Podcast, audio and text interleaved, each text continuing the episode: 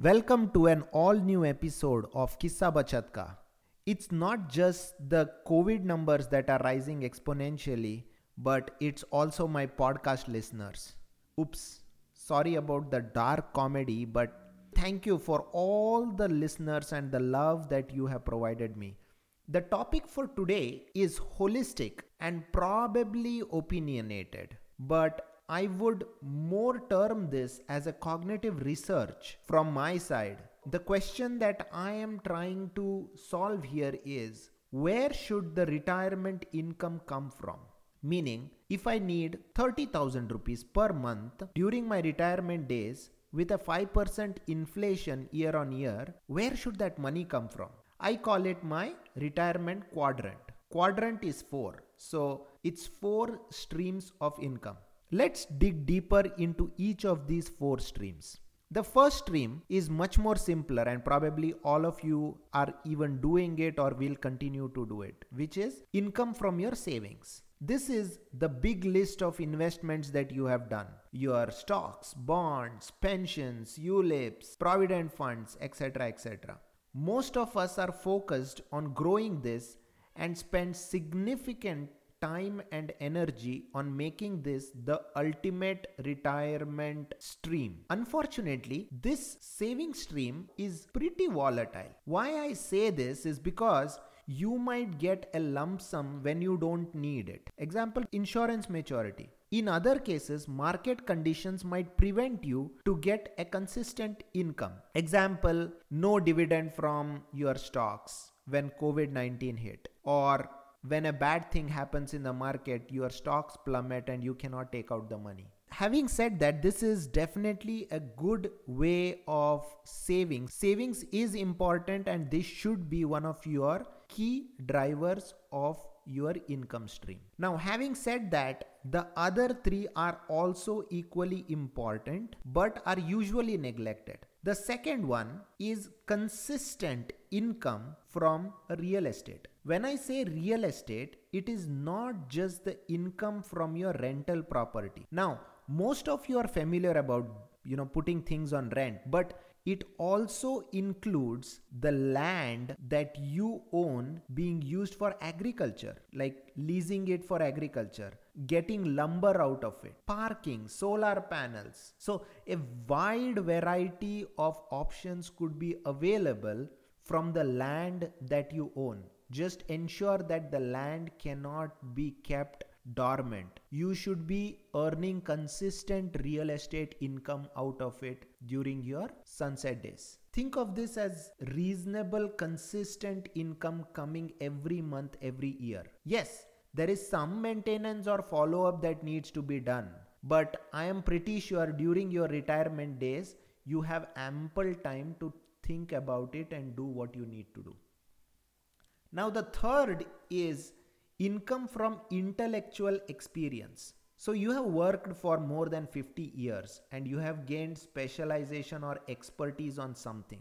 Now, this experience can be leveraged from connecting with people to writing books or even to holding a PhD degree. During your retirement time, this experience should yield some income. People should be coming to you, or you should be imparting some knowledge, and for that you should be getting some income.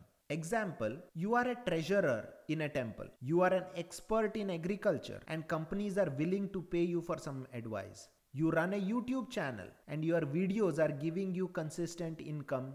Now, I am a very big proponent of this kind of income and is very often overlooked or never paid attention to. Everybody is so much focused or obsessed in making money right now that there is not enough attention being paid to grow your passion, personality, your expertise, your specialization, which you need to invest today so that it will reap benefits at a later time with very little effort.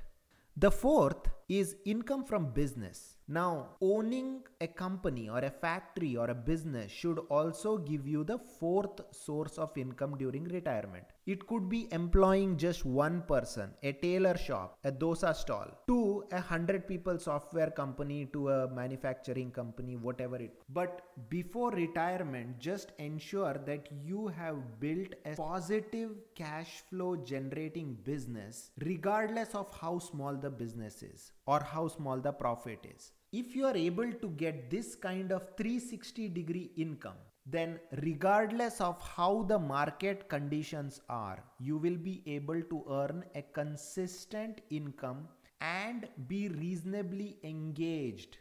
As I said, the first stream and the second stream is not that unclear, or most of us wish to achieve during our young years. But while doing so, we lose our focus to achieve the third and the fourth quadrant. My request to you all young listeners is to focus on the quadrant 3, which is intellectual income. Find a way to invest in your interest, to invest in your specialization. So over the next 25-30 years, it can give you consistent income during your retirement years.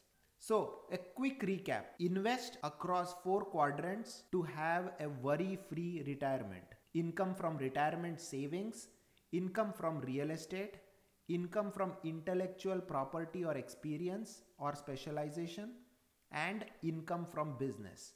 We all focus and spend most of our time on retirement savings and real estate property, but it's extremely essential to look into other avenues which can bring you enough money as well to serve during your retirement days. I am not telling every person needs to have all of these, but together you, along with your spouse, as a family, if you are able to cover up all these 4 aspects, then your retirement will be worry-free. Thank you for listening. Hello listeners, thank you for joining the podcast. I am your host Vinayak Bhatt, and you are listening to the podcast Money Matters. This is India's only podcast focused on personal finance for the Aam Aadmi of India. I am an NCFM certified chartered financial analyst student with more than 15 years of experience in helping individuals becoming financially self-sufficient. This show is not an investment advice for products, but an educational series to get you financially independent. If you have any questions or comments, please reach out to me at kissabachatka@rediffmail.com or WhatsApp me at 97410-44660. Again, the WhatsApp number is 97410-44660.